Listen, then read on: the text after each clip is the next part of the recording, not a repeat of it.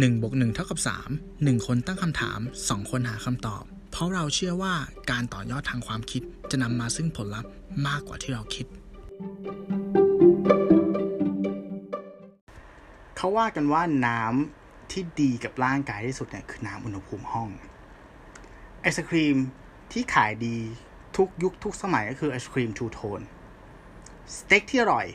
เขาว่ากันว่ามันคือแบบมีเดียมแรร์แล้วเส้นสปาเกตตี้ล่ะต้องเป็นแบบอัลเดนเต้นุ่มข้างนอกแข็งข้างในหนึ่งบนหนึ่งเท่ากับสาม Podcast อี พี ที่แปดสิบห้า The Middle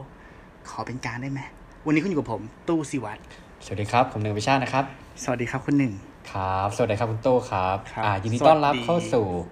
Podcast นะครับ อี พี ที่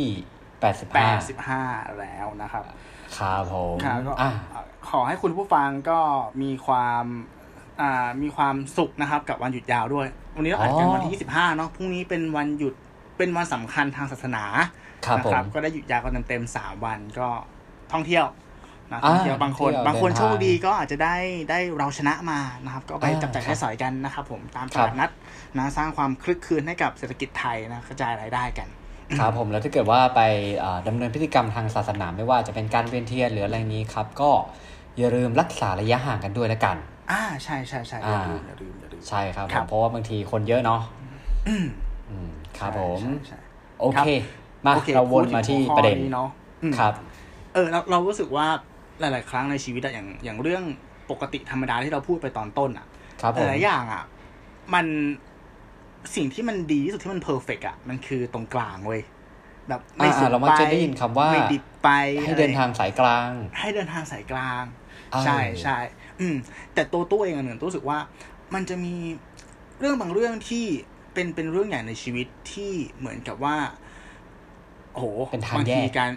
เออมันเป็นทางแยกที่คิดที่คิดเร็วๆนะรู้สึกว่ามันจะมีเรื่องของศาสนาเรื่องของการเมืองเรื่องของเพศสภาพแล้วก็เรื่องของอ่าคู่รักคู่รักตรงนี้อาจจะไม่ค่อยเป็นแต่เมื่อก่อนมันจะมีเรื่องของการคุมถุงชนเนาะไอ้เรื่องพวกเนี้ยมันจะเป็นสถานะที่บางทีอ่ะเราถูกเลือกให้แล้วตั้งแต่เกิดอ่ะอย่างเช่นศาสนาเพศสภาพใช่ปะหรือการเมืองบางประเทศเนาะมันก็จะเป็นอ่ะสมมติบ้านนี้อยู่ฝ่ายนี้ลูกคนอยู่ฝ่ายนี้เออแต่พอเมื่อเราโตขึ้นอย่างเงี้ยเราสึกว่าเฮ้ยเราเราไม่เลือกได้ไหมเราเลือกฝั่งตรงข้ามได้หรือเปล่าหรือว่าบางทีแบบเอ้ยเราไม่เลือกได้ไหมอ่ะเพศสภาพเราขอเป็นแบบเป็นเป็นใบได้ปะเออศาสนาเราเราไม่นับถือได้ไหมอ่ะหรือการเมืองเนี่ยเป็นกลางได้ปะวะอะไรแบบเนี้ยแล้วทุกครั้งที่เราตัดสินใจอะไรอย่างนี้ไปอ่ะมันรู้สึกว่าช้อยที่เราเลือกเนี่ยบางทีมันยึดโยงกับวัฒนธรรมค่านิยมความเชื่อคอนเนคชั่นมันมีหลายมิติมากๆมันเลยทำให้รู้สึกว่าเฮ้ยมันตัดสินใจยากเหลือเกินหรือบางทีตัดสินใจไปแล้วเราก็ถูกจัดใช่ไหมถูกตัดสินจากคนในสังคมอีกอย่างการเมืองเนี้ยเป็นกลางตอนนี้อยู่ยากนะถ้าพูดออกไปแบบพับปิกอ่ะเราจะพูดตามตรงใช่ไหมคุณก็บอกว่าเฮ้ยคุณอิกนอร์คุณคุณไม่สนใจการเมืองการเมืองมันคือเรื่องใกล้ตัวนะมันอยู่ในทุกมิติของเราทำไมคุณแบบเป็นกลางอ่ะอะไรแบบเนี้ยก็เลยแบบเราจะเอามาพูดคุยกันใช่ใช่ใช่ก็เสริมจากคุณตู้แล้วกันนะครับจากจริงๆมันอยู่ในบทความที่ผมเตรียมมาเหมือนกันนะครับแต่ว่าเดี๋ยวผมอาจจะมาย่อคือที่เขาพูดถึงนะฮะนอกจากไอ้ความเป็นกลางแล้วเขาบอกว่าความเป็นกลางที่ไม่มีอยู่จริงอ่าทำไมมันถึงไม่มีอยู่จริงทั้งที่แบบเอางี้สมมติเวลาเราเราอ่าเลือกตั้งนะฮะเลือกตั้งเนาะสมมติสหรัฐก็ได้นะมันก็จะมีเดโมแครตกับรีพับลิกันเนาะอ่าใช่แต่ว่ามันก็จะมีบางคนที่โนโหวตถูกต้องไหมอืมเออเนี่ยโนโหวตอะแต่ว่าบางทีโนโหวตบางผมไม่แน่ใจนะแต่ในความรู้สึกของผมนะมักจะไม่ได้รับการพูดถึงสักเท่าไหร่หรือว่ามันอาจจะไม่สามารถอย่างคะแนนโนโหวตก็คือเป็นคะแนนที่เราอาจจะไม่สามารถไปนำไปเหมือนไปสะสมเพื่อตัดสินแพ้ชนะได้หรือเปล่าแล้วเขาอาจจะมีมีความพยายามอย่างนักการเมืองอาจจะมีความพยายามเพื่อที่จะหาเสียงเพื่อเอาคนที่ยังเป็นกลางหรือว่ายังไม่เลือกฝั่งใดฝั่งหนึ่งเนี่ยมาเพื่ออยู่ฝั่งตัวเองเราอาจจะสังเกตข่าวว่าเออก่อนเลือกตั้งเนี่ยมันมีอีกหลายคนที่เขายังไม่ได้ตัดสินใจซึ่งจะใช้กลยุทธ์ยังไงที่จะดึงตรงนั้นกลายเป็นว่าไอการเป็นกลางเนี่ยบางครั้งเนี่ยมันก็อาจจะเป็นเป็นพลังนะฮะเออมันอาจจะพลังเงียบเนาะหรือใช่มันก็คือมันก็คือการแสดงออกอย่างหนึ่งนะครับเออแต่ไอการเป็นกลางเนี่ยคำหนึ่งที่มันโผล่ขึ้นมาข้างๆการเมือง มันคือคำว่า personality นะครับ personality personality เนี่ยมันก็คือเหมือนเหมือนอ่าถ้าตีความก็คือความเป็นเราอะความเป็นตัวเราอย่างนี้ดีกว่าความเป็นตัวเราก็มีหลายๆอย่างที่ทั้งที่เราเลือกและเราถูกเลือกให้เป็นก็อย่างที่คุณตู้พูดก็คือเรื่องของเพศอ่านะที่ติดตัวมาตั้งแต่เกิดอย่างนี้แล้วกันเพศศาสนาความเชื่ออะไรต่างๆนานาสิ่งเหล่านั้นเนี่ยไม่ได้การศึกษาอายุอะไรพวกเนี้ยมันก็เฟรมเรามันก็กรอบเราอ่าให้เรามองตัวเองผ่านในเลนในเลนแว่นในแบบตัวเอง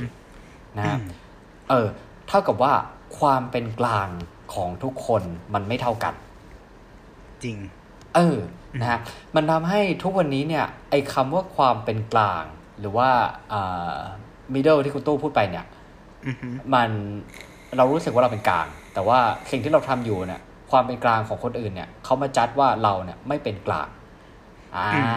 อ่าแล้วเดี๋ยวข้อมูลเพิ่มเติมเนี่ยเดี๋ยวผมจะมาเสริมในบทความที่ผมเตรียมมาอันนี้เป็นน้ำจิ้มไปก่อนนะฮะครับผมโอเคอ่าประมาณนี้โอเคเรามาขยายความกันนิดนึงว่าอืมอันนี้อันนี้ อี พี ต้องพูดก่อนว่าเราต้องพยายามใช้ empathy เนาะหรือความเข้าใจให้มากๆก็คือหมายถึงว่าเออพยายามนึกถึงทุกคนทุกฝ่ายทุกคนอ่าใช่ทำไมการเป็นกลางในการเมืองไทยเนี่ยถึงถูกตีตราว่าเป็น ignorant อ่าอ่าอันนี้อันนี้ที่ผมเนี่ยจะวิเคราะห์อันนี้ยังไม่ถึงคำถามเปิดผนึกใช่ไหมยังยังยังอ๋อโอเคมันจะคล้ายๆกับทฤษฎีที่คุณบอกเมื่อกี้ว่าความเป็นกลางอ่ะบางทีมันไม่อยู่จริงยกตัวอย่างง่ายๆสมมติว่ามีการเลือกหัวหน้าห้องเนาะนาย A กับนาย B คนมีทั้งหมดยี่สิบคนครับเลือกนาย A สิบคนเลือกนาย B เก้าคนแล้วโนโหวตหนึ่งคนนั่นแปลว่าคนที่เป็นกลางหรือโนโหวตเขาอาจจะตัดสินใจดีแล้วนะว่าเขาไม่ชอบทั้ง A และ B แต่สุดท้ายกันว่าไอ้โนโหวตเนี่ยมันเป็นการเป็นเขาเรียกว่าเป็นตัวเบนอ่ะเป็นฐานเสียงกับนาย A ถูกป่ะอ่าเออมันเลยกันว่าเออสุดท้ายแล้วการเป็นกลางของคุณอ่ะมันก็คือการไปสนับสนุนให้กับนาย A ในบริบทบริบทนี้อ่าโอเคพอเห็นภาพเหมือนเอาถ้าสเกลที่เราเห็นภาพชัดอย่างล่าสุดถ้าผมจำไม่ผิดผมเพิ่งจะฟังข่าวบ้านเราเนี่ยแหละฮะที่มันมีการเรื่องของอภิปรายไม่ไว้วางใจอ่าอ่าใช่ไหมแล้วก็ครับรู้สึกว่าจะมีสสของฝั่งรัฐบาลที่เขาน่าจะโหวตอีกฝั่งหนึ่งหรือว่าโนโหวตอันนี้ผมไม่แน่ใจนะอืมแต่ถ้าถ้าเราเราสมมุติแล้วกันเราสมมุติว่าไอ้เสียงนั้นน่ะมันเป็นโนโหวตไอ้คำว่าโนโหวตเท่ากับฝั่งตรงข้ามทันทีถูกต้องไหมอืมอืมอืมอืมเออทั้งที่เราอาจจะคือเราก็เราไม่รู้จะตอบคือเราเหมือนกับว่าเราไม่ได้ฝักใฝ่ที่จะต้องการหรือไม่ต้องการเราแค่รู้สึกเราเฉยๆเราไม่อยากจะออกความเห็นเออแต่ทีนี้เนี่ยในสายตาของทั้งสองฝั่งที่มองเราเข้ามาเนี่ยมันก็จะมองด้วยสายตาที่ไม่ได้เป็นกลางอ่าใช่เออกลางถูกใช่ไหมเนี่ยถ้าเห็นภาพก็จะประมาณนี้ใช่ใช่ใช่สายตาสายตาของฝั่งตรงข้ามก็ก็สำคัญเนาะคืองี้ด้วยความที่ต้องบอกว่าณตอนนี้การการที่ที่มีฝั่งหนึ่งเนี่ยออกมาเรียกร้องประชาธิปไตยเนี่ยมันคือการที่เรากำลังต่อสู้อยู่กับใช้คำว่าไงเดี๋ยวขุมอำนาจหนึ่งแล้วกันที่มีอยู่มาอย่างช้านานเนาะซึ่งเป็นขุมอำนาจใหญ่แต่นะเขาบอกว่าเหมือนตอนนี้ถ้ามันเป็นภาวะวิกฤตอ่ะเออต่อให้คุณไม่ได้เห็นด้วยกับเราร้อยเปอร์เซ็นต์อ่ะแต่เหมือนมันเป็นภาวะที่ทุกคนอ่ะต้องออกมาช่วยกันดับไฟเว้ยอ่าใช่ใช่เออดังนั้นการที่วางตัวเป็นกลางเนี่ยมันก็เลยเหมือนกับว่าสุดท้ายแล้วอ่ะมันก็เป็นการไปเข้าอีกฝ่ายหนึ่งในเรื่องของผลลัพธ์นะต่อให้คุณอาจจะไม่ชอบฝั่งนั้นก็จริงอ่ะแต่พอคุณแบบไม่ออกเสียงปุ๊บอ่ะกลายว่าคุณก็เป็นฐานให้เขาไงเพราะเสียงฝั่งมันก็แตกถูกไหมอีกฝั่งมันแตกคือมันกลายเป็นผลลัพธ์ให้อีกฝั่งหนึ่งเหมือนไปเอื้อเออไปเอื้อประโยชน์ให้ฝั่งหนึ่งใช่ใช่ต่อให้เจตนาคุณดีอ่ะใช่ใช่เอออันนี้อ่ะเดี๋ยวผมมาพูดถึงในในบทความที่ไอ้นี่มาแล้วกันเนาะอืมๆเออก็เมื่อกี้ก็คือที่ผมพูดไปน้ำจิ้มอ่ะมันเป็นอินโทรนะฮะครับอันนี้จริงๆบทความเนี่ยผมขออนุญาตอ้างอิงมาจากเว็บไซต์ของ The Momentum เขียนไว้ดีมากนะฮะคือเขาพูดถึงเรื่องมายาคติของความเป็นกลางนะฮะหรือความเป็นกลางที่มันไม่ไม่มีอยู่จริงนั่นแหละอืมนะฮะคือเราเนี่ยเขาเอางี้มันมีคำกล่าวคลาสสิกนะที่ถูกตัดตอนมาของเดสมอนด์มูตูตูนะครับเดสมอนด์ตูตูเป็นนักรณรงค์สิทธิคนดำชาวแอฟริกาใต้นะฮะ คำเนี้ยมันเป็นประโยคคลาสสิกที่มักจะอ้างอิงเกี่ยวเรื่องความเป็นกลางเสมอเขาพูดไว้ผมขอแปลภาษาไทยด้วยกันก็คือว่าถ้าคุณเป็นกลางในสภาวะแห่งความอยุติธรรมนั่นแปลว่าคุณได้เลือกข้างผู้กดขี่อ่าไปครับนะโอเคถ้าคุณเป็นกลางในสภาวะแห่งความอยุติธรรมนะครับนั่นแปลว่าคุณได้เลือกข้างของผู้กดขี่แต่ว่าจริงๆแล้วเนี่ยเวอร์ชั่นเต็มของคำกล่าวเนี้ยมันก็มีห้อยท้ายอีกนะครับว่าถ้าช้างเนี่ยไปเหยียบหางหนูแล้วคุณบอกว่าไม่เลือกข้างหนูก็คงไม่ค่อยปลื้มนะเออผมว่ามันจริงนะฮะคือการไม่เลือกแท้จริงแล้วอ่ะมันก็อาจจะเป็นการเลือกแบบหนึ่งฉะนั้นการไม่เลือกจึงไม่เท่ากับเป็นกลางเพราะท้ายที่สุดแล้วเนี่ยถ้าการไม่เลือกมันเอื้อผลประโยชน์ให้ฝ่ายใดฝ่ายหนึ่งเนี่ยมันก็จะทำให้มันเป็นสาเหตุอย่างหนึ่งที่ทำให้มนุษย์ไม่มีวันเป็นกลางได้นะครับแล้วก็นอกเหนือจากนี้เนี่ยมันก็ยังตามไปด้วยบริบทแวดล้อมทางสังคมหรือว่า person อ่าโทษทีคำที่ผมบอก personality ผมขออนุญาตแก้เป็น positionality นะฮะอ๋อโอเคอ่าโอเคการวางตำแหน่งเนาะการวางจุดยืนใช่ใช่ positionality คือสิ่งเนี้ยมันเป็นอัตลักษณ์ที่หล่อหลอมตัวเราทุกๆคนขึ้นมานะครับมันประกอบด้วยเชื้อชาติชนชั้นฐานะเพศสภาวะเพศวิถีการศึกษาการเลี้ยงดูประสบการณ์ชีวิตด้วยนะครับสื่อที่เสพความสามารถเฉพาะตัวอะไรอีกหลายๆอย่างนะครับมันทำให้หล่อหลอมทำให้ความเป็นกลางของแต่ละคนเนี่ยมันไม่เท่ากันเอางี้ผมยกตัวอย่างให้คุณตูฟังนะฮะตัวอย่างที่ใกล้ตัวเราเนี่ยเขาบอกว่าอัตราการเสียชีวิตและบาดเจ็บรุนแรงของผู้หญิงจากอุบัติเหตุรถทางรถยนต์เนี่ยสูงกว่าเพศชายเมื่อเทียบกับสัดส่วนผู้หญิงที่ขับรถยนต์นะครับเทียบอย่างนี้ก็คือเหมือนกับว่าอ่าสมมุติผู้หญิงอ่าหนึ่งร้อยคนที่ขับรถเนี่ยจะบาดเจ็บรุนแรงหรือเสียชีวิตสมมุติบอกสามสิบคนเพศชายถ้าเทียบกับเพศชายหนึ่งร้อยคนที่ขับรถเนี่ยอาจจะเสียชีวิตหรือบาดเจ็บประมาณสมมุติสิบห้าคนอ่าพอเราฟังอย่างนี้นะครับหรือคุณผู้ฟังฟังอันนี้อาจจะสรุปตามภาพเหมารวมว่าโดยธรรมชาติแล้วผู้หญิงอาจจะขับรถได้แย่กว่าผู้ชายใช่ไหมครับแต่ถ้าถ้าคุณได้คนลึกลงไปกว่านั้นนะครับคุณอาจจะพบว่าประเทศต่างๆน่ะคุณก็เคยเห็นใช่ไหมฮะเวลาที่เราเห็นโฆษณาทดสอบเวลาเราขับรถชนแล้วหุ่นบนรถเนี่ยเป็นหุ่นดัมมี่เออหุ่นดัมมี่นั้นน่ะรู้หรือเปล่าว่าจริงๆแล้วอ่ะมันออกแบบมาให้เข้ากับสรีระมาตรฐานของเพศชายเท่านั้น okay. เราไม่เคยเห็นหุ่นดัมมี่ตัวเล็กถูกไหมทุกคันทุกอะไรเราจะเห็นความสูงเฉลี่ยของหุ่นดัมมี่จะอยู่ที่ประมาณหนึ่งร้อยเจ็ดสิบเจ็ดเซนติเมตรน้ำหนักเจ็ดสิบหกกิโลกรัมนะครับใช้เป็นขนาดมาตรฐานสำหรับออกแบบที่นั่งรถยนต์มาตั้งแต่ยุคหนึ่งพันเก้าร้อยห้าสิบนะครับเออแถมในปีเนี่ยคือมันถูกเทสมานับครั้งไม่ถ้วนอ่ะในปีสองพันสิบสามอ่ะยังมีทีมนักวิจัยการขนส่งทางถนนแห่งชาติสวีเดนผลิตผลิตหุ่นดัมมี่เพศหญิงขึ้นมานะครับคือเขาแก้ปัญหาน่ะก็คือไม่ใช่แค่การลดขนาดหุ่นดัมมี่เพศชายลงนะครับแต่คือจนถึงปัจจุบันน่ะก็ยังไม่มีข้อกำหนดที่ระบุจากการทดสอบด้วยหุ่นดัมมี่เพศหญิงนะในขณะที่ของฝั่งแบบหุ่นดัมมี่เพศชายเนี่ยก็มีข้อบังคับมานานแล้วนะครับนั่นแหละเห็นไหมคือเราเนี่ยตัดสินโดยที่เราฟังจาก data ที่เรามีใช่ไหมฮะผมเชื่อว่าเรื่องนี้เนี่ยเมื่อผมพูดแต่สถิติอ่าแรกให้ฟังเนี่ยผู้ชายฟังอาจจะคิดอย่างหนึ่งผู้หญิงฟังอาจจะตีความอย่างหนึ่งนะครับและในโลกทุกวันนี้อันหนึ่งที่มันต้องเสริมเนี่ยมันก็คือเรื่องของวงการ เอ ไอ อือฮึคนตู้ว่าวงการ เอ ไอ เนี่ยไอ้เคสคลาสสิกที่เลือกว่าจะชนใครเนี่ยใช่ไหมที่เราชอบพูดถึงกันบ่อยๆเนี่ยครับถามว่ามันเป็นกลางนะใช่ไหม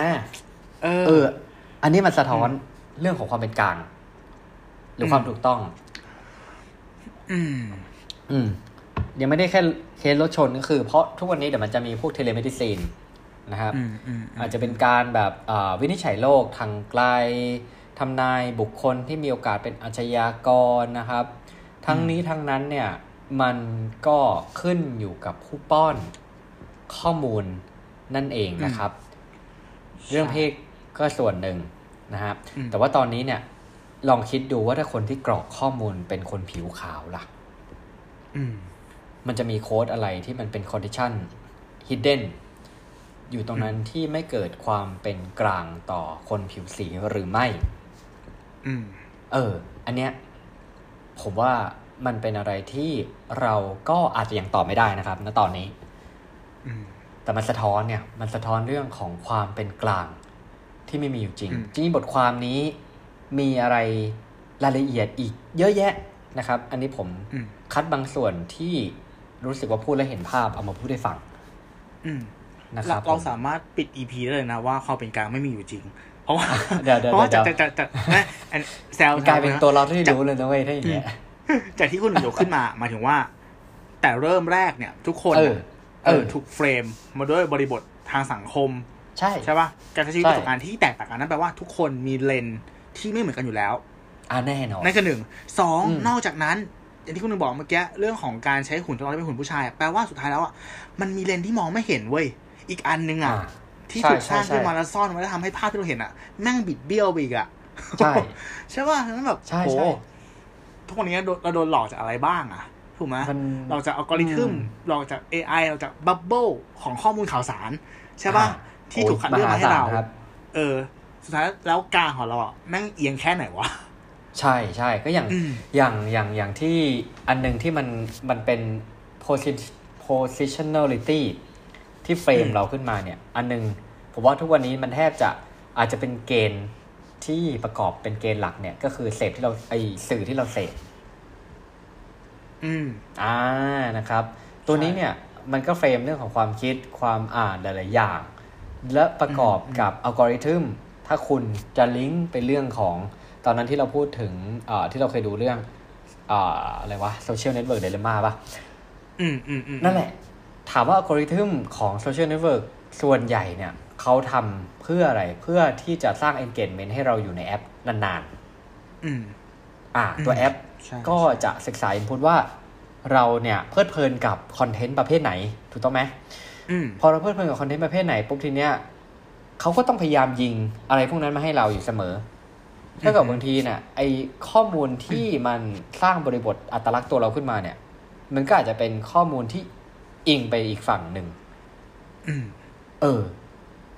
มันก็ยิ่งทำให้ผมว่าบางครั้งมันอาจจะยิ่งทำให้แกปเนี่ย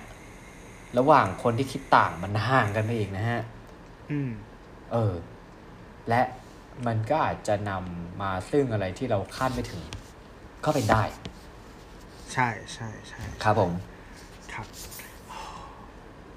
โอเคโหถึงก็ถอนใจเลยนะเออใช่ไหมอ่ะแล้วพูดถึงพูดถึงบุคลิกลักษณะของคนที่ที่เลือกที่จะเป็นกลางอาจอาจจะไม่ใช่เรื่องของของการเมืองนะอาจจะเป็นเรื่องของบริบทอื่นๆด้วยอย่างเงี้ยเออผมมองว่าสุดท้ายแล้วอ่ะมันสามารถแบ่งแบบอันนี้ผมแบ่งเองนะผิดถูกผมไม่รู้แต่ผมว่ามันแบ่งได้เป็นสองประเภทเว้ยก็คือหนึ่งก็คือคนที่เลือกที่จะเป็นกลางกับสองก็คือเป็นกลางเพราะไม่เลือกอ๋ออ่ามันมันต่างนะคนประเภทเอาคนประเภทที่สองก่อนคนประเภทที่สองเนี่ยเวลาเราไปถามถึงเหตุผลที่รองรับการเลือกของเขาอ่ะเขาจะบอกว่ามันมันจะเป็นเหตุผลแนวแบบว่าเขาเรียกว่าเหมือนที่เราพูดกัน อี พี ที่แล้ว no choice ไม่ใช่ปั๊มอะไรนะเหมือนไอ้ที่ที่เหมือนตรรกวิบัติตรรกวิบัติก็คือเหมือนเวอร์อ่ะเหมือนเวอร์อ่ะตอบตอบหลายไปหลายมาหรือว่าไม่สามารถหาเหตุผลที่ที่มารองรับ choice ที่ตัวเองเลือกไปได้นั่นแปลว่ากลุ่มคนเนี้ยอาจจะพูดได้นะว่าเป็นเป็น ignorance ก็คือไม่ได้สนใจอ่ะไม่ได้หาข้อมูลไม่ได้เลือกเออแล้วก็เหมือนแค่เอาตัวเองออกมาจากปัญหาตรงนั้นแล้วบอกว่าเป็นกลางแต่คนกลุ่มแรกนะผมมองว่าเขาจะเป็นคนกลุ่มที่หาข้อมูลมาอย่างดีแล้วอ่าอ่าสีแดงเป็นแบบไหนดียังไงสีน้ำเงินเป็นแบบไหนดียังไงเขาอาจจะชอบคอนเซปต์ความคิดของสีแดงอ่าแต่เขาไม่ชอบวิธีการแสดงออกเขาอาจจะชอบคุณลักษณะบางบางอย่างของสีน้ำเงินแต่ไม่ชอบคอนเซปต์ความคิดเขาสามารถตอบได้ว่าเขาเลือกที่จะเป็นกลางเพราะหนึ่งสองสามสี่ห้าอันนี้แหละเนี่ยผมว่าคือประเด็นสำคัญว่าคุณอะสามารถคอนเฟิร์มใช่ป่ะหรือหาเหตุคัดง้างเหตุผลอะเออมาประกอบการเลือกของคุณอะได้ดีแค่ไหน อืมอืมอืมอืมผมรู้สึกว่าอันเนี้ยเนี่ยคือประเด็นสำคัญที่สามารถแยกคนออกมาได้สองแบบจริงๆว่าเออสุดท้ายแล้วเขาเป็นกลางจริงหรือว่าเขาเป็นแค่คนที่แบบไม่ไม่ได้สนใจไม่ได้ใส่ใจกับประเด็นที่มันสัมพันธ์กับชีวิตเขาอ่ะอ่าเออเออพอตู้พูดอย่างนี้ก็ผมรู้สึกว่าสองประเภทที่ตู้แบ่งมาเนี่ยประเภทแรกก็คือเหมือนเขาศึกษามาอย่างดีเขาเหมือนแบบว่าเขาเทคช้อยอ่ะอืมเขาเทคช้อยเขามีไอการเป็นกลางหรือว่าไม่เลือกของเขาเนี่ยมันคือมันคือตัวเลือกตัวหนึ่งที่เขาเลือกไปอ่าใช่มันคือตัวเลือกจริงๆเลือกที่จะไม่เลือกอืมใช่แต่ว่าอันที่สองเนี่ยมันคือ no choice ก็คือไม่สนใจอะไรอ่ะอืมอืมซึ่งผมมันจะส่งผลอะไรอีกไหมหมายถึงว่าไอเอฟเฟกต์ที่เกิดขึ้นจากการที่เราจากคนสองกลุ่มเนี่ยหมายถึงว่ามันจะส่งผลอะไรกับกับสังคมโดยรวมไหมคุณตู้คิดว่าไงที่มันตลกก็คือว่าสุดท้ายแล้วคนหนึ่งไอคนสองกลุ่มที่มันตลกร้ายนะคนสองกลุ่มเนี้ยแม่งก็จะถูกแคตตากรีเป็นกลุ่มเดียวกันเว้ยก็คือไม่ออกเสียงใช่ไหมแล้วมันก็จะไหลไปคะแนนให้กับให้อยู่ที่วิธีการคิดคำนวณอะเนาะอยู่ที่ว่าระบบหรือหรือกติกาใช่ป่ะบางกติกาบางอย่างอ่ะบางบางบางการวัดบางอย่างอาจารย์บอกว่าสมมุติถ้าคุณโนโหวตเกินกี่เปอร์เซ็นต์ของจำนวนประชากรครับอ่ะก็ให้ทำการนับคะแนนใหม่อันนั้นก็คือโอเคผมฝ่ายใช่ป่ะแต่บางกติกาที่บอกว่าโนโหวตคือคือ not เขาเลยอ่ะใช่ไหมมันก็แบบเออโห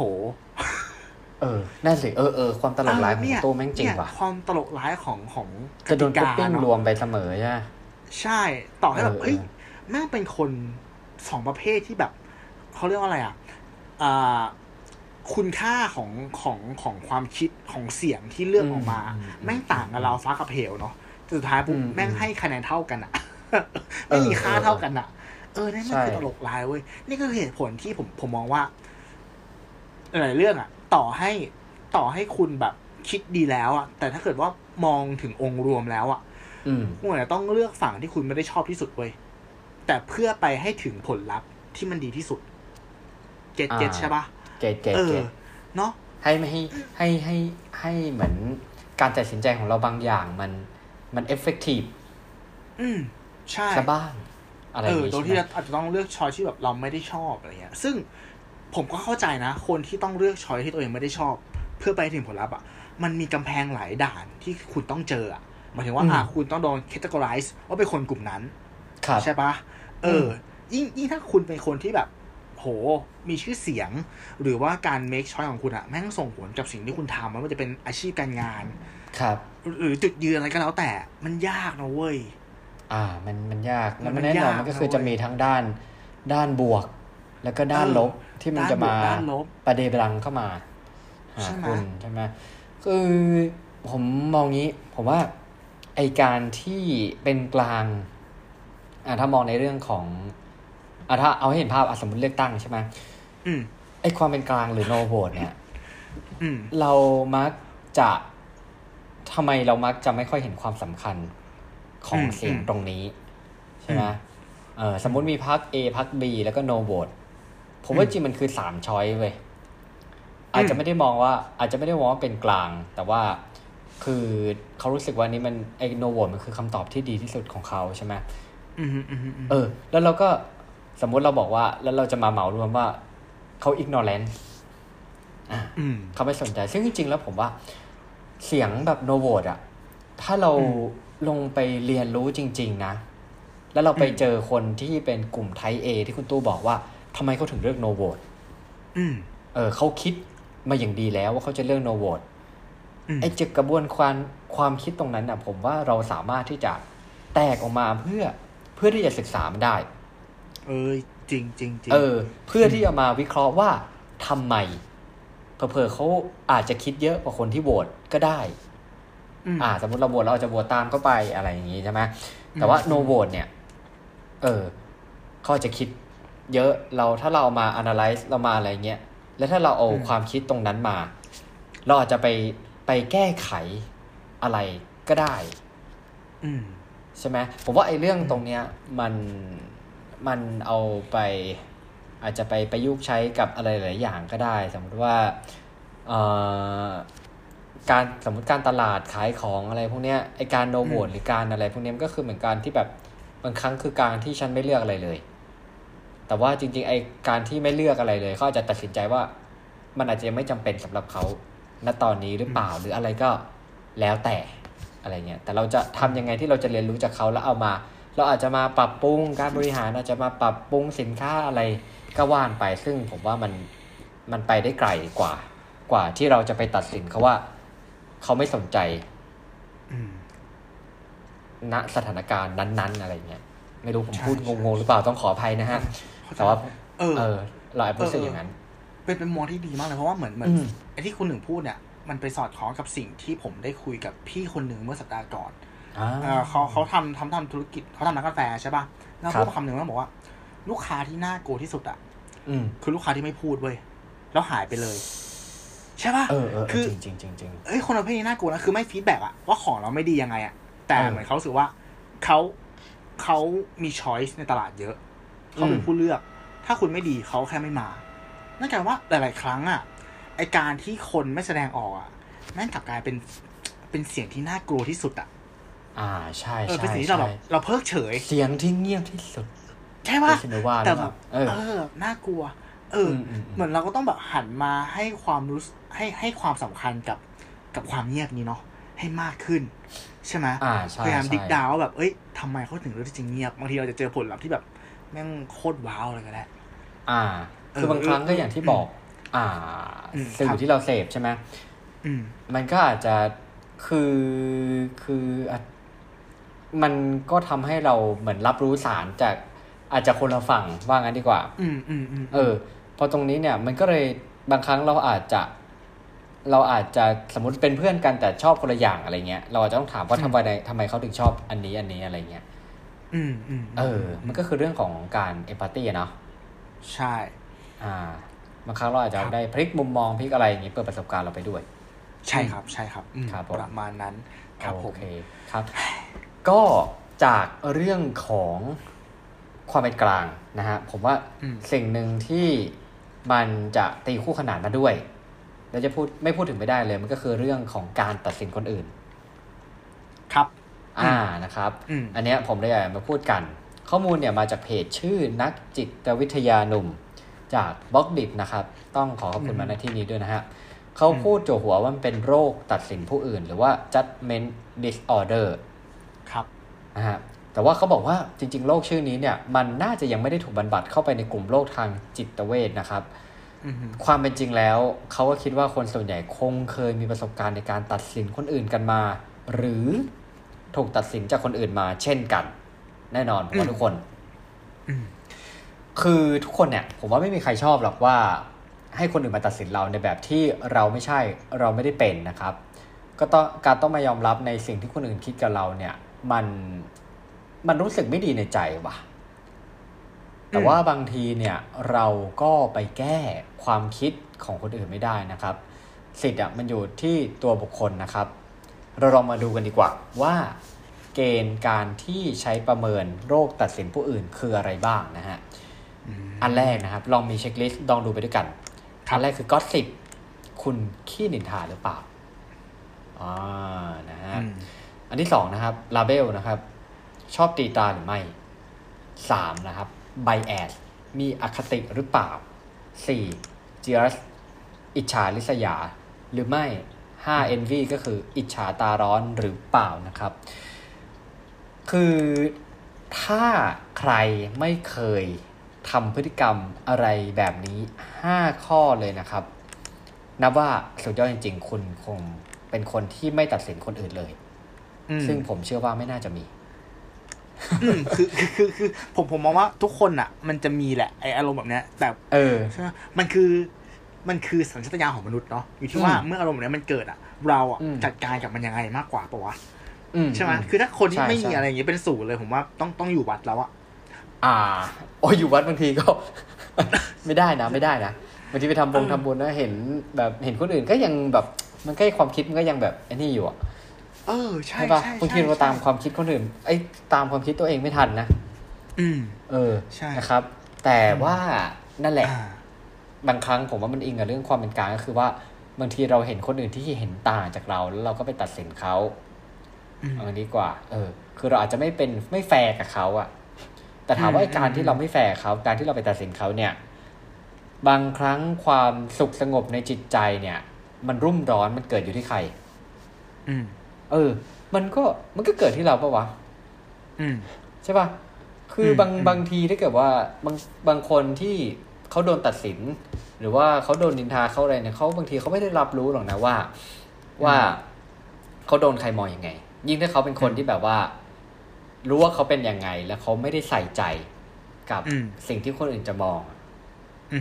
เออเขาก็จะตัวเบาใช่ปะแต่ในขณะเดียวกันในคนที่แบบว่ารู้สึกหมองรู้สึกอะไรเงี้ยผมว่าคนที่คนที่ไปนินทาไปตีตราไปมีอคติเขาอิจฉาริษยาหรือว่าอิจฉาตาร้อนเขาเนี่ยแหละเออสุดท้ายเนี่ยผลพวงเนี่ยผมว่ามันจะเป็นอย่างนี้เออแล้วทุกวันนี้เนี่ยไอ้พวกอ่าการตัดสินคนอื่นน่ะมันมาพร้อมกับโซเชียลเน็ตเวิร์คเว้ยสำหรับผมนะแล้วมันจะเร็วมากมันจะออโต้มากอ่ะผมให้เวลาคนตู้ไถแบบสมมติให้คนตู้ไถ Instagram ห้านาทีน่ะผมว่าห้าข้อนี้มันต้องมีมาบ้างแหละเออมันต้องมีมาบ้างแหละจริงๆต้องไหลเข้ามาใช่เออเหมือนการเสพอะไรพวกเนี้ยมันการเสพอะไรพวกเนี้ยมันเป็นตัวกระตุ้นอารมณ์พวกนี้เว้ยกระตุ้นรู้สึกแบบใช่ป่ะอิจฉาอยากมีอยากได้อยากเป็นแบบเขาบ้างอะไรอย่างเงี้ยเนาะเออแล้วผมก็ไม่แน่ใจนะครับไม่แน่ใจว่าเกี่ยวไหมนะว่าไอการที่ไอการที่สมมติเราเล่นโซเชียลเน็ตเวิร์กเยอะๆเนี่ยแล้วมันทำให้กระตุ้นห้าเกณฑ์สำคัญที่ทำให้เกิดการตัดสินคนอื่นเนี่ยสุดท้ายเนี่ยถ้ามันเราติดหรือเราเล่นบ่อยๆเนี่ยมันจะเป็นการฝึกให้เราเป็นคนตัดสินคนอื่นได้เร็วกว่าเดิมหรือเปล่าไงอืมเออคุณตู้คิดว่ามีเกณฑ์ไหมมีเออใช่ไหมเกณฑ์อ่ะอืมอืมมันเอาเอาเอาอย่างง่ายคือหมายถึงว่าการการที่เราอ่ะถ้าพูดถึงถึงเรื่องแฟชั่นละกันครับเรื่องเรื่องใกล้ตัวเลยอ่าเอออ่าการที่เราเล่นอะไรพวกเนี้ยเราจะเจอเทรนด์ของปัจจุบันอย่างเช่นตอนเนี้ยเอ้ยคนเอ้ยหันมาเซิร์ฟสเก็ตกันว่ะใช่ป่ะมาแต่งตัวแนวเล่นสกงสเก็ตอย่างเงี้ยมันก็ทำให้เราเมมโมไรซ์เข้าไปในหัวเว้ยแล้วพอเราไปเจอคนที่อยู่ข้างนอกอ่ะที่เขาแต่งตัวแนวเนี้ยเราก็จะจำได้เลยว่าอ๋อนี่กลุ่มเซิร์ฟสเก็ตนี่หว่าซึ่งจริงๆแล้วอาจจะไม่ใช่ก็ได้นะอ่าอ่าเออแต่ว่าไอการที่เรารับข้อมูลบนโซเชียลอ่ะแล้วเราทำงานจับกลุ่มข้อมูลซ้ำๆกันอ่ะไว้ในหัวเราอ่ะใช่ป่ะมันเหมือนเป็นคอนเฟิร์มชันอย่างหนึ่งว่าพอเราไปเจอสิ่งที่มันคล้ายในชีวิตจริงอ่ะเราจะจับเขาเข้าไปในกลุ่มนั้นเลยอ่าใช่ใช่มันจะพูดมันจะอิงกับเรื่องตรรกะที่เราเคยพูดไปด้วยใช่ใช่ใช่เหมือนเหมือนเมื่อก่อนพอมันไม่มีโซเชียลอย่างเงี้ยเราไม่ค่อยเจอข้อมูลมหาศาลไงไม่ค่อยเจอตัวเปรียบเทียบดังนั้นเวลาเราเจอคนอ่ะเราก็จะคุยกับเขาแบบคนอ่ะหมายถึงว่าเราจะไม่รีบตัดสินเขาอ่ะเอ้ยเป็นไงบ้างไม่เจอกันตั้งหลายเดือนหนึ่งเราจะไม่สบายดีไหมเออเดี๋ยวนี้เจอโอ้ยเดี๋ยวนี้ทำตัวแบบเป็นแบบรู้ไงรู้เออเด็กเซิร์ฟสเก็ตแต่ว่าอะไรเงี้ยใช่ป่ะอะไรประมาณเนี้ยเนาะเออผมว่าประมาณนั้นครับครับเออก็จริงก็จริงก็จริงก็นั่นแหละฮะอันนี้ก็ก็ต้องลองเช็คลิสต์ตัวเองดีนะเพราะผมว่าจริงๆแล้วถ้าเกิดว่าเราเรามีคือไอการตัดสินคนอื่นอะถามว่ามันก็คงห้ามไม่ได้มันก็อาจจะไม่ได้ผิดหรอกแต่ว่าถ้าเรามีอาการหรือว่าการตัดสินคนอื่นบ่อยๆเนี่ยผมว่ามันเหนื่อยไงเออใช่ไหมสุดท้ายคือเราจะลืมมองตัวเองไปใช่ใช่ใช่ใช่เออขอขอขอเสริมเรื่องของการการการโดนตัดสินคนอื่นเนี่ยผมมาเพิ่งไปเจอวิธีการแฮนเดิลกับความรู้สึกตัวเองมาเว้ยเอาเหรอคือเออเมื่อเมื่อก่อนอ่ะเราชอบเวลาเราเจอเรื่องที่ไม่สบอารมณ์เนาะจากการกระทบกระทั่งจากจากคนภายนอกไม่ว่าจะเป็นเรื่องของการโดนขับรถปาดหน้าหรือว่าใครมาทำอะไรไม่ดีใส่คุณหรือใครทำอะไรอะไรไม่ดีใส่ใครทั้งบนโซเชียลหรือว่าชีวิตจริงแล้วคุณเห็นแล้วคุณรู้สึกหงุดหงิดแต่ว่าเฮ้ยมันทำอย่างนั้นทำไมวะอ่าเมื่อก่อนเนี่ย how to ของเราก็คือว่าเราต้องพยายามนึกถึงใจเขาใช่ไหมครับหมายถึงว่านึกถึงใจเขาแล้วก็พยายามหาเหตุผลให้เขาว่าทำไมเขาต้องทำแบบนั้นเขาอาจจะรีบมากๆเลยก็ได้เขาอาจจะเพิ่งทะเลาะกับแฟนมาหาเหตุผลร้อยแปดเพื่ออ้างอิงให้เขาเป็นคนดีขึ้นอ่ะโดยที่เราจะได้ไม่ต้องเสียอารมณ์ใช่ไหมแล้วหลายครั้งผมรู้สึกว่ามันไม่เวิร์กเว้ยมันไม่เวิร์กหมายถึงว่าเราหงุดหงิดไปแล้วอ่ะเก็ตป่ะแล้วเราก็แบบมันก็ลืมตัวคือมันเร็วอ่ะอารมณ์อ่ะมันเร็วอ่ะอารมณ์มันเร็วมันเร็วเออการว่าสุดท้ายผมผมว่าวิธีที่มันดีดีสำหรับตัวผมนะทุกครั้งที่ใครทำอะไรไม่ดีใส่ผมอ่ะผมจะพยายามหาภาพนั้นเว้ยที่เป็นตัวเองทำ อืมคุณโดนปาดหน้าเช่นเช่นเช่นเช่นคุณโดนขับรถปาดหน้าอย่างเงี้ยผมมั่นใจคนร้อยทั้งร้อยที่ขับรถอะต้องเคยปาดหน้าชาวบ้านเว้ยอาจจะตั้งใจหรือไม่ตั้งใจก็ตามเนาะใช่อาจจะตั้งใจหรือไม่ตั้งใจก็ตามแต่ตัวผมผมนึกย้อนไปอย่างเงี้ยมันมีทั้งตอนที่เราเพิ่งหัดขับรถครับอ่ามีทั้งตอนที่เราขับแล้วแบบเหมือนกับว่ามันสลัวสลัวอย่างเงี้ยดูถนนไม่ดีรวมถึงแม้กระทั่งตอนที่เราทะเลาะกับแฟนอยู่อ่ะก็ขับรถอารมณ์ร้อนอย่างเงี้ยเนี่ยพอมันมันเหมือนมันรีวายภาพตัวเองขึ้นมาเนาะไม่กลายว่าเฮ้ยเชี่ยกูเข้าใจแม่งว่ะไม่อาจจะเคยเป็นแบบกูก็ได้ว่ะนึกออกว่าหมายถึงว่าเอาตัวเองอ่ะเป็นตัวแสดงเว้ยหมายถึงว่าคุณไม่ต้องไปนึกเหตุผลอะไรแบบให้เขาเว้ย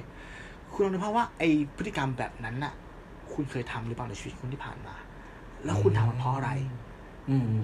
แล้วถ้าในเมื่อคุณเคยทำอ่ะเขาก็เป็นคนเหมือนคุณอ่ะเขาก็เป็นมนุษย์เหมือนคุณอ่ะเขาก็เท่าคุณอ่ะฉะนั้นคุณจะอนุญาตให้เขาผิดพลาดบ้างได้หรือเปล่าล่ะอ่าโอเคเชี่ยคิดอย่างเงี้ยมันใจชื้นว่ะจริงๆจริงอันนี้เอามาเอามาแชร์เฉยๆแบบเป็นวิธีที่แบบเออเพิ่งเพิ่งเพิ่งตัดใช่ไหมตระหนักรู้ว่าแบบเฮ้ยนั่งเวิร์กเออตระหนักรู้ว่ามันเวิร์กประมาณนี้ประมาณนี้เออจริงๆแล้วมันอย่างที่คุณตู้พูดอ่ะตอนแรกผมก็ผมก็ลองมองย้อนตัวเองไปเหมือนกัน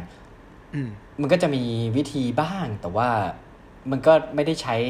ได้ในทุกรอบนะแต่รอบผมมันเหมือนจะเป็นการแบบน่าจะเป็นเหมือนการดึงสติว่ะอืมอืมอืมอืมนี่ดีกว่าเหมือนกับว่าบางทีเรา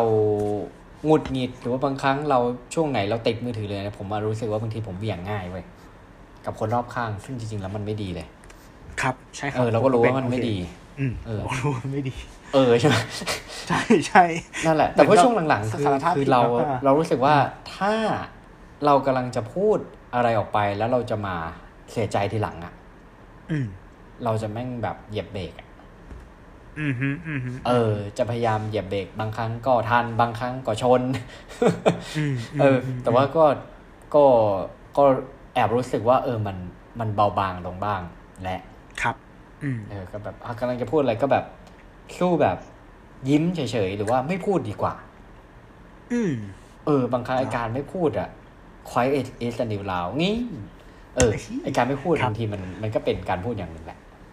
อ่าใช่ๆนะครับเออครับผมนั่นแหละโอเคก็ลองดูก็เอ้ยอันนี้กี่นาทีเนี่ยเอ้ยสามสิบเจ็ดครับก่อนที่จะเข้าถึงช่วงคำถามปิดผนึกเนี่ยคนหนึ่งมีจะเสริมไหมครับมีครับผมครับผมมีแน่นอนคือจริงๆผมเขาปิดความเป็นกลางอ่านะฮะความเป็นกลางเนี่ยคุณตู้คิดว่าถ้าถ้านะครับทุกคนในโลกเนี่ยมองโลกอย่างเป็นกลางโลกมันจะเป็นยังไงผมว่านะมันจะไม่มีการพัฒนาของมนุษย์เว้ยผมว่ามนุษย์เราเฮ้ยนี่ต้องต่อนี่ต้องการเลยจริงเหรอคือล้อเล่นล้อเล่นเอาว่ามาว่ามาผมชอบสีส้มอ่าซึ่งสีส้มมันเกิดจากการผสมสีระหว่างสีเหลืองกับสีแดงเห็นปะคือทุกอย่างเนี่ยคือการหาตรงกลางหรือหาอะไรใหม่ๆบางทีมันต้องเอาเอามันต้องมีคนเอาแพ้บวกลามันต้องมีคนเห็นต่างใช่ใช่ใช่เออเหมือนมันต้องเป็นการ challenge ความคิดกันนะแล้วก็ต้องยอมรับว่าที่เรามาถึงทุกวันนี้เออเรามาถึงทุกวันนี้ได้เพราะอะไรเพราะเราเพราะเราทำสงครามกันเออใช่ป่ะสงครามทางความคิดเออสงครามที่แบบแย่งชิงดินแดนเออเออผมว่ามันคงจะน่าเบื่อนะถ้าโลกมันเป็นกลางอย่างนั้นนะเออก็จริงว่ะเอองั้นผมไม่พูดแล้วเรื่องนี้ขอโทษขอโทษตอบตอบตอบฉีกไปเหรอนี่คือรายการเนี่ยในคือความสดของรายการเรานะครับตอบฉีกแบบไปต่อไม่ได้เลยไปต่อไม่ได้ไม่ใช่คืออันที่ผมจะพูดถึงอ่ะพอเราพูดถึงโลกที่มันมีความเป็นกลางแบบแบบสวยๆเลยอะไรเงี้ยมันทำให้ผมคิดถึงบทเพลงนึงก็คือเพลง Imagine ของจอห์น เลนนอนอ่านี่มันจะเป็นแหวนแบบถ้าให้พูดในรูปแบบก็คือเหมือนเป็นโลกแบบยุโรเปียเลยป่ะเออแบบฮิปปี้แปดสิบป่ะ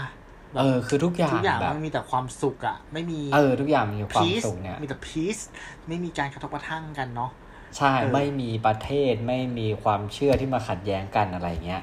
เออผมก็เลยอยากจะเอาประวัติหรือว่าข้อมูล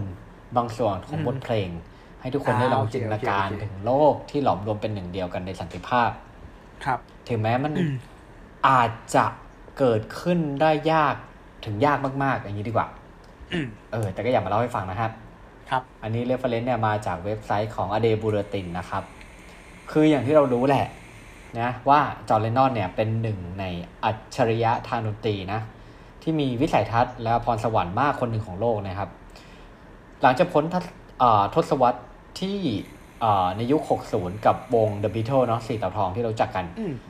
คือจอห์น เลนนอนเนี่ยก็ก้าวเข้าสู่ยุคเจ็ดสิบด้วยการออกมาทำดนตรีในรูปแบบและอุดมการณ์ที่ตนเองเชื่อนะครับในยุคนี้เองเนี่ยเขาได้สร้างบทเพลงแบบมาสเตอร์พีซขึ้นมาบทเพลงหนึ่งเป็นที่รักของแฟนทั่วโลกแน่นอนซึ่งทุกคนน่าจะพอรู้จักก็คือเพลง Imagine นะฮะตัวฟังรู้จักใช่ไหม Imagine รู้จักรู้จักรู้จักอ่านะครับก็มันจะพูดถึงดินแดนแห่งยูโทเปียคือเพลงเนี่ยผมว่าเพลงเนี่ยเนื้อหามันคลาสสิกมากเลยเว้ยอืมแม้แต่ฟังตอนเนี้ยมันก็ยังเป็นเรื่องใหม่อยู่ในเพลงนะคือเขาสื่อถึงวิสัยทัศน์ในการเวลาของจอห์น เลนนอนเลยนะฮะก็นับว่าเป็นหนึ่งในซิงเกิลที่ประสบความสำเร็จมากที่สุดของเลนนอนตั้งแต่ออกจากวง The Beatles มานะครับนับว่าเป็นหนึ่งในบทเพลงที่ยิ่งใหญ่ในประวัติศาสตร์แล้วก็เป็นหนึ่งในการบันทึกเสียงที่ประสบความสำเร็จในเชิงพาณิชย์มากที่สุดตั้งแต่ถูกปล่อยออกมาในช่วงเดือนตุลาคมปี หนึ่งพันเก้าร้อยเจ็ดสิบเอ็ด ประมาณเฮ้ยห้าสิบคือเพลงนี้มันห้าสิบปีนะเว้ยเชื่อไหมทุกวันนี้ผมยังฟังอยู่เลยแต่ผมก็จะฟังแบบหลายๆเวอร์ชันหน่อยมีผมชอบเวอร์ชันของแจ็คจอห์นสันที่มาร้องด้วยพอดีนะครับในช่วงมหกรรมโอลิมปิกปีสองพันสิบสองก็ยังได้เคยรับเกียรติให้แสดงเป็นพิธีปิดการแข่งขันนะครับด้วยสำหรับเพลงนี้นะฮะคืออย่างแน่นอนแหละว่าในช่วงเจ็ดสิบน่ะมันนอกจากเป็นยุคแห่งสงครามเย็นก็ยังเป็นยุคแห่งการเคลื่อนไหวการเปลี่ยนแปลงของหนุ่มสาวอย่างที่คุณตู้บอกเมื่อกี้ก็คือว่าเป็นเหมือนฮิปปี้นะครับการเคลื่อนไหวของเขาหลายๆครั้งพร้อมกับวลีอันโด่งดังอย่าง War is over แน่นอนว่ารวมถึงเพลง Imagine ที่นิตยสาร Rolling Stone จัดให้เพลงนี้อยู่ในอันดับที่สามจากห้าร้อยบทเพลงที่ดีที่สุดตลอดกาลและนิยามเพลงนี้ว่าเป็นของขวัญทางเสียงดนตรีที่จอห์น เลนนอนมอบให้กับโลกนะฮะโดยถ้าคุณได้เคยฟังเนี่ยเพลงนี้เนี่ยเมโลดี้จะเรียบง่ายแต่ว่าสงบสุขและนุ่มนวล น, นะครับโรเบิร์ตคริสกอลนักเขียนและนักวิจารณ์เพลงคนดังเคยเรียกบทเพลงนี้ว่าเป็นทั้งบทเพลงแห่งความเคลื่อนไหวและเป็นบทเพลงรักแด่ภรรยาของเขานะครับผมในเวลาเดียวกันคืออ่ะยกตัวอย่างมันจะมีท่อนหนึ่งที่เป็นเนื้อเพลงที่แสนเรียบง่ายของอันนี้แต่ว่ามีความลึกล้ำที่ไม่สิ้นสุดเลนนอนน่ะขอให้เราลองจินตนาการดูว่าถ้าโลกนี้ไม่มีสวรรค์ไม่มีนรกนั่นคือมนุษย์คือมนุษย์น่ะเราถูกเลี้ยงมาว่าตั้งแต่เด็กว่าบนฟ้าเนี่ยมีอะไรมีสวรรค์ใช่ไหมใต้พื้นดินก็มีนรกเนาะแล้วถามว่าสองดินแดนนี้แบ่งอะไรคือการแบ่งแยกคนดีกับคนชั่วเออสิ่งเหล่านี้นะมันตีกรอบความคิดเราให้มุ่งมีชีวิตเพื่อวันพรุ่งนี้และวันหลังความตายมันส่งผลต่อทัศนคติความเชื่อและการกระทำของเราแต่ถ้าลองจินตนาการดูครับว่าหากไม่มีสวรรค์หรือนรกให้มุ่งไปในวันสุดท้ายเรามีชีวิตอยู่ตรงนี้เนี่ยและเราจะปฏิบัติต่อตนเองและผู้อื่นเปลี่ยนไปอย่างไรบ้างคือมันไม่แปลกเลยเว้ยที่จอห์น เลนนอนเนี่ยถูกต่อต้านเพราะว่ามันคงไม่มีใครที่ยอมรับข้อความแห่งสันติภาพของเขานั่นเองเลนนอนเนี่ยเคยกล่าวในหนังสือ Lennon in America ของ Geoffrey Giuliano อ่าถ้าอ่านผิดต้องขออภัยนะฮะว่าเขาบอกว่าเพลง Imagine เนี่ยมันเป็นเพลงต่อต้านศาสนาเว้ยต่อต้านชาตินิยมต่อต้านประเพณีนิยมต่อต้านทุนนิยมแต่เพราะเพลงนี้ถูกเคลือบฉาบด้วยน้ำตาลมันจึงได้รับการน้อมยับยอมรับนะฮะอืมนะฮะอ่ะยกตัวอย่างอีกอย่างก็คือเป็นเรื่องของการครอบครองนะฮะยิ่งทุกวันนี้อืมคือเราครอบครองสิ่งต่างๆเนี่ยเพื่อบอกอะไรบ้างเราก็บอกรสนิยมบอกฐานะภาพลักษณ์ทางสังคมนะฮะเราสะสมเงินทองสมบัติพัสถานบ้านรถยนต์เสื้อผ้าเครื่องแต่งกายและสร้างความเหลื่อมล้ำที่เกิดตามมาแน่นอนว่าการจะละทิ้งหรือการครอบครองสิ่งใดๆเนี่ยมันเป็นเรื่องเป็นเรื่องที่มันแทบจะเป็นไปไม่ได้ในโลกทุกวันนี้เนาะเลนนอนเขาจึงใช้คำว่า I wonder if you can ประมาณว่าสิ่งที่เราละทิ้งได้เนี่ยอาจเป็นความโลภหรือความอยากได้อยากมีครอบครองมากเกินไปอ่ะผมขอเสริมแล้วกันมันก็เลยทำให้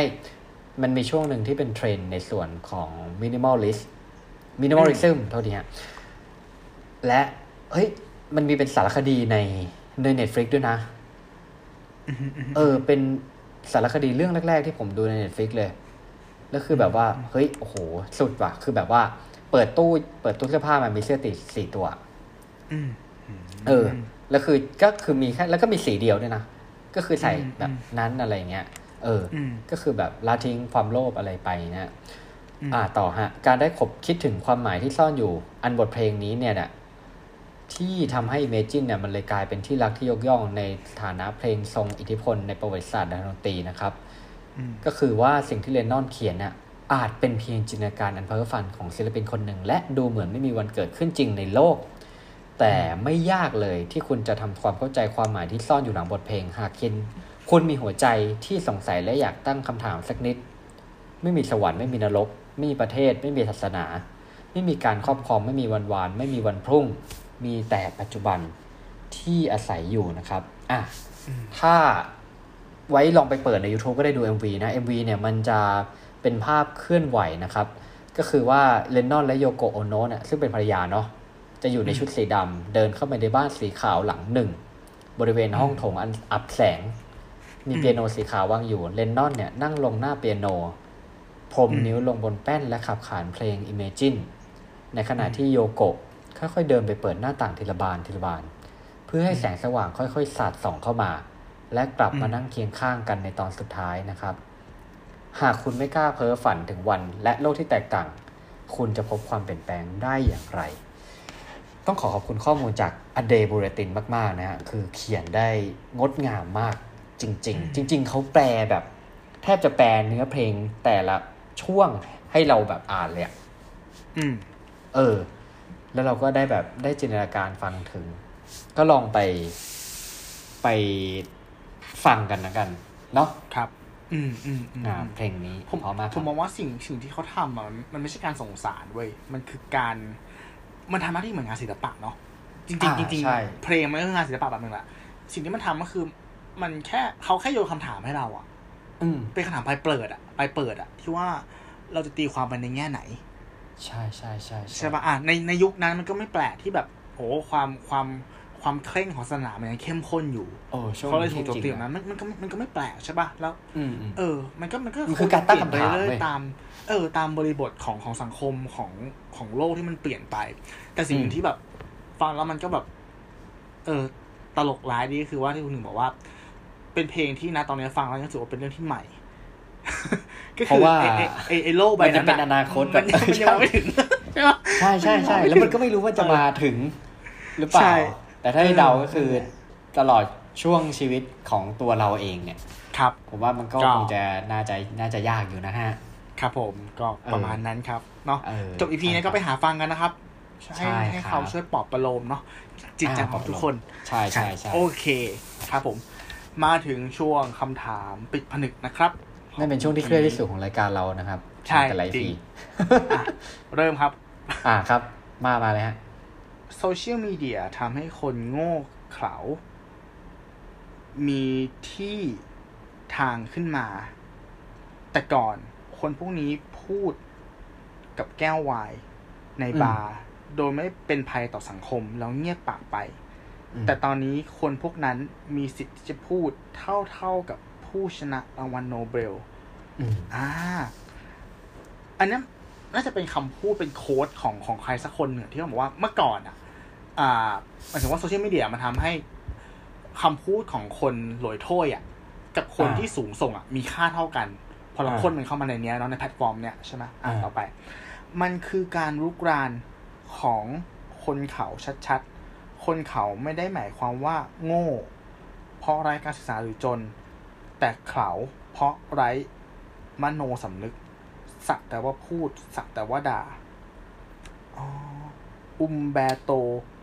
เอโคนักปราชญ์ร่วมสมัยอ่าอ่าเพราะจะอ่านผิดนะเพราะเพราะว่าลายมืออ่าบางคำมันอ่านยากนิดนึง บทความนี้สะท้อนสังคมในโซเชียลจริงหรือไม่ผมต้องทวนนะคุณหนึ่งหรือคุณหนึ่งโอ๊คเข้าใจแล้วทันทันอยู่ทันอยู่ทันอยู่ใช่ไหมอ่าอ่าเอาใครก่อนโอเคโอเคอ่าเอาคุณหนึ่งก่อนก็ได้ครับโอเคอ่าอ่าจากบทความนี้อ่าต้องขอขอบคุณ คนที่เขียนไปด้วยกันเนาะสำหรับจดหมายติดผนึกนี้นะครับครับในมุมมองของผมก็ผมคิดว่าเรามองจากสองมุมก่อนแล้วกันเนาะครับเรามองในมุมคนส่งสารอืมอ่าและแตกไปเป็นข้อดีของกับข้อเสียแล้วกันเนาะคือข้อดีจริงๆแล้วทุกคนน่ะมีโอกาสที่จะมีสิทธิ์มีเสียงในการพูดมากขึ้นอืมเห็นมั้ยฮะแต่ก่อนเนี่ยเรามีสื่อแค่ในอย่างในทีวีแล้วก็ในเอ่ออย่างในวิทยุใช่มั้ยครับซึ่งบางทีการที่เราจะพูดการที่อะไรถ้าไม่คือถ้าไม่ไม่ต้องรอช่วงที่ต้องโทรไปหาดีเจก็คือการโฆษณาบางทีเราอาจต้องจ่ายค่าโฆษณาเพื่อที่เราจะมีปากมีเสียงหรือการพูดในหรืออาจต้องมีชื่อเสียงเพื่อให้สปอตไลท์ตกมาที่เราแต่ว่าวันนี้เนี่ยโซเชียลเน็ตเวิร์กเนี่ยมันทำให้เราสามารถที่จะเป็นกระบอกเสียงกระบอกหนึ่งได้นะฮะแต่ข้อเสียเนี่ยที่มันจะเกิดขึ้นก็คือเพราะทุกคนพูดได้เท่าๆกันเนี่ยแหละถ้าคุณพูดในสิ่งที่ดีก็โอเคนะฮะแต่ถ้าคุณที่พูดในสิ่งที่ไม่ดีหรือว่าพูดในสิ่งการยุยงปลุกปั่นอะไรก็ว่ากันไปหรืออะไรเงี้ยมันก็อาจจะส่งผลเสียได้เหมือนกันเออนะครับถ้ามองในแง่ของคนรับสารอืมอืมคนรับสารเนี่ยผมว่าถ้าคุณเลือกเสพมันมีอะไรดีๆให้คุณศึกษาเยอะแยะเลยอืมอ่านะครับผมและมันเข้าถึงได้เข้าถึงได้ง่ายด้วยอย่างนี้ดีกว่าอืมอืมเออส่วนข้อเสียข้อเสียผมว่ามันทำให้เราสมาธิสั้นทำให้เรามีอาจย้อนกลับไปก็คือเราด่วนตัดสินคนเร็วขึ้นนะฮะหรืออีกอย่างหนึ่งคือเราก็อาจจะสามารถรับจากข้อมูลที่มันเชื่อถือไม่ได้พวกเฟกนิวด้วยเพราะมันเร็วไงเออผมเลยคิดว่าโซเชียลมีเดียเนี่ยมันมันมีทั้งข้อดีและข้อเสียเหมือนเหรียญที่สองด้านเสมอแหละแต่ว่ามันอยู่ที่ว่าเราเลือกที่จะใช้งานกันยังไงใช้งานในรูปแบบของการเสพด้วยใช้งานในรูปแบบของการพูดการสื่อสารออกไปด้วยอยู่ที่ว่าเราเลือกที่จะใช้งานอย่างไหนนะครับและอย่าลืมว่าทุกวันนี้เนี่ยอะไรที่เราทำไว้ในโซเชียลเนี่ยมันมักจะมีฟุตปรินท์เสมออืมเออถ้าทำดีมันก็โอเคแต่ถ้าสิ่งเหล่านั้นเนี่ยถ้าไม่ดีเนี่ยมันอาจจะย้อนกลับมาเล่นงานคุณในอนาคตก็เป็นได้นะครับอ่าอันนี้คือมุมมองของผมครับผมครับผมโอเคสำหรับผมนะสิ่งที่ผมรู้สึกได้เลยกับกับโซเชียลมีเดียเนี่ยมันคือแพลตแพลตฟอร์มแพลตฟอร์มที่ลดทอนความเป็นคนผมรู้สึกว่าคนเราเราจะคอนเนคกันอะ human connection อะมันมันต้องมีอะไรสักอย่างที่เป็นจุดเชื่อมโยงหมายถึงว่าอ่ะถ้าดีที่สุดคือคุณเจอหน้ากันถูกไหมนั่นคือเหตุผลที่เวลาจะพูดเรื่องสำคัญเนี่ยหรือจะปิดดีลหรือจะจะพูดประเด็นสำคัญให้กับคนที่อยากที่เราจะพูดด้วยเนี่ยเรามักอยากจะนัดเจอหน้ากันเพื่อจะดูอะไรดูท่าทีมองตาเขาดูสีหน้าเขาใช่ไหมหรืออย่างน้อยเราโทรคุยกันเรายังได้ยินน้ำเสียงกันถูกป่ะแต่พอมีพวกนี้เข้ามาเนี่ยไอความเป็น human connection มันหายหมดเลยเว้ยสิ่งที่เราคิดดีแล้วอ่ะแล้วพิมพ์ออกไปอ่ะกับอีกคนนึงนะที่มันไม่ได้คิดอะไรเลยอ่ะแล้วพิมพ์ออกไปหรืออาจจะก๊อปข้อมูลจากที่ไหนมาก็ไม่รู้อ่ะแล้วพิมพ์ออกไปอ่ะค่ามันเท่ากันเมื่อมันอยู่บนดิจิตอลฟุตปรินต์ตรงนั้นอะคือค่ามันเท่ากันไงอ่าถูกไหมเพราะว่าเราเราไม่ได้ใส่ความเป็นคนเข้าไปในนั้นไงครับเออมันก็เลยทำให้ผมรู้สึกว่าเออผมอะก็มีปัญหากับกับการพูดคุยกันผ่านตัวหนังสืออิเล็กทรอนิกส์มาสักพักแล้วเหมือนกันผมรู้สึกว่ามันไม่ใช่วิธีการสื่อสารที่ดีอะอืมอืมอืมเห็นด้วยเห็นด้วยผมมันบางทีมันอินฟอร์มอล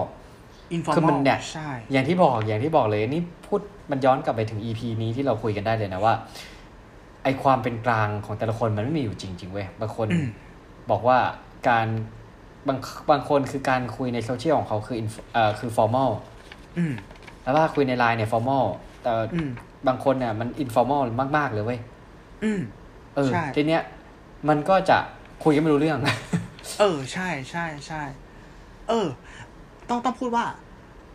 โซเชียลมีเดียทำให้เราอ่าเขาทำให้เราติดต่อกันได้ง่ายขึ้นมาก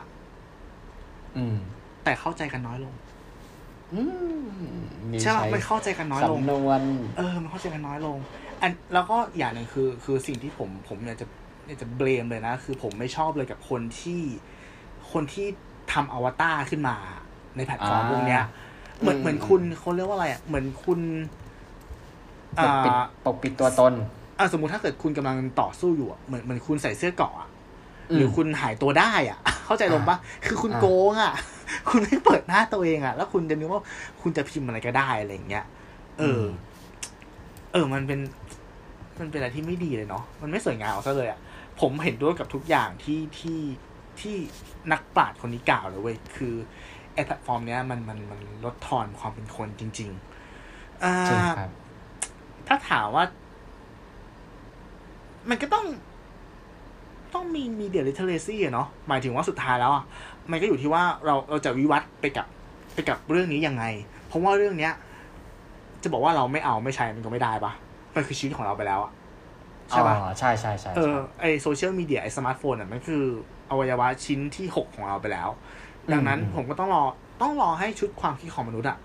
มันวิวัฒน์จนเป็นเรื่องปกติเพราะอย่างทุกวันเนี้ยเมื่อก่อนทุกเสียงบนนี้มันเท่ากันแต่ตอนนี้เราจะเห็นว่ามันไม่เท่าละมันจะเริ่มมีคนมันจะเริ่มมีฟีเจอร์บางอย่างที่แบบอ่ะเป็นชื่อคนแล้วก็มีติ๊กถูกข้างหลังใช่ไหมเหมือนเป็น verify account คือคือมันทำให้อ่ะเรารู้แล้วว่าคนที่เข้ามาคอมเมนต์เนี่ยเขามีความน่าเชื่อถือมากน้อยแค่ไหนทั้งในเรื่องของของการปรับปรุงของตัวแอปพลิเคชันเองด้วยแล้วก็เรื่องของการวิวัฒน์ของความคิดของเราด้วยที่มันทันกับเทคโนโลยีเออผมรู้สึกว่าอ่ะมันน่าจะมีถึงจุดนึงแหละที่ที่โลกโลกโลกบนโซเชียลเนี่ยมันจะมีความเป็นคนมากขึ้นจากการพัฒนาของทั้งสองฝ่ายทั้งเราและเขาอ่ะเออแล้วมันก็อาจจะเป็นแพลตฟอร์มที่ที่น่ารักกว่านี้อ่าเออด้วยครับประมาณนี้ครับผมเชียบครับโอเคอ่าคุณหนึ่งมีอะไรจะฝากอีกไหมครับก็ฝากครับขอฝากหล่อๆแล้วกันนะฮะครับผมอ่าผมอยากจะยกประโยคคลาสสิกท่อนหนึ่งในเพลงของ Imagine ละกันอืมอืมอืมอืมนะครับผมมาพูดให้ฟังนะครับครับเนื้อเพลงตรงเนี้ยกล่าวว่า you may say I'm a dreamer but I'm not the only one อ่านะครับคุณอาจจะบอกว่าฉันเป็นคนช่างฝันแต่แน่นอนเหลือเกินฉันคงไม่ใช่คนเดียวในโลกนี้อ่านะครับอันนี้ผมแปลเองนะแปลผิดแปลถูกต้องขออภัยเออนะครับผมอ่ะผมประมาณนี้ฮะครับผมก็สำหรับผมก็ผมผมขอพูดใจแล้วว่าผมขอให้กำลังใจแล้วกันมนุษย์ type A ทุกคนอืมอืมคือเขาจะเป็น type A ขยายหน่อยขยายหน่อยอ่า type A คือคนคนที่คนที่เลือกที่จะเป็นกลางอ่าอ่าคนที่เป็นกลางเพราะเลือกแล้วเพราะคิดดีแล้วเพราะหาข้อมูลมาดีแล้วเวลาผมเจอคนพวกนี้ผมรู้สึกว่าผมโชคดีมากๆเลยผมชอบคุยกับเขาเออแล้วผมรู้สึกว่าตอนนี้เขาโดน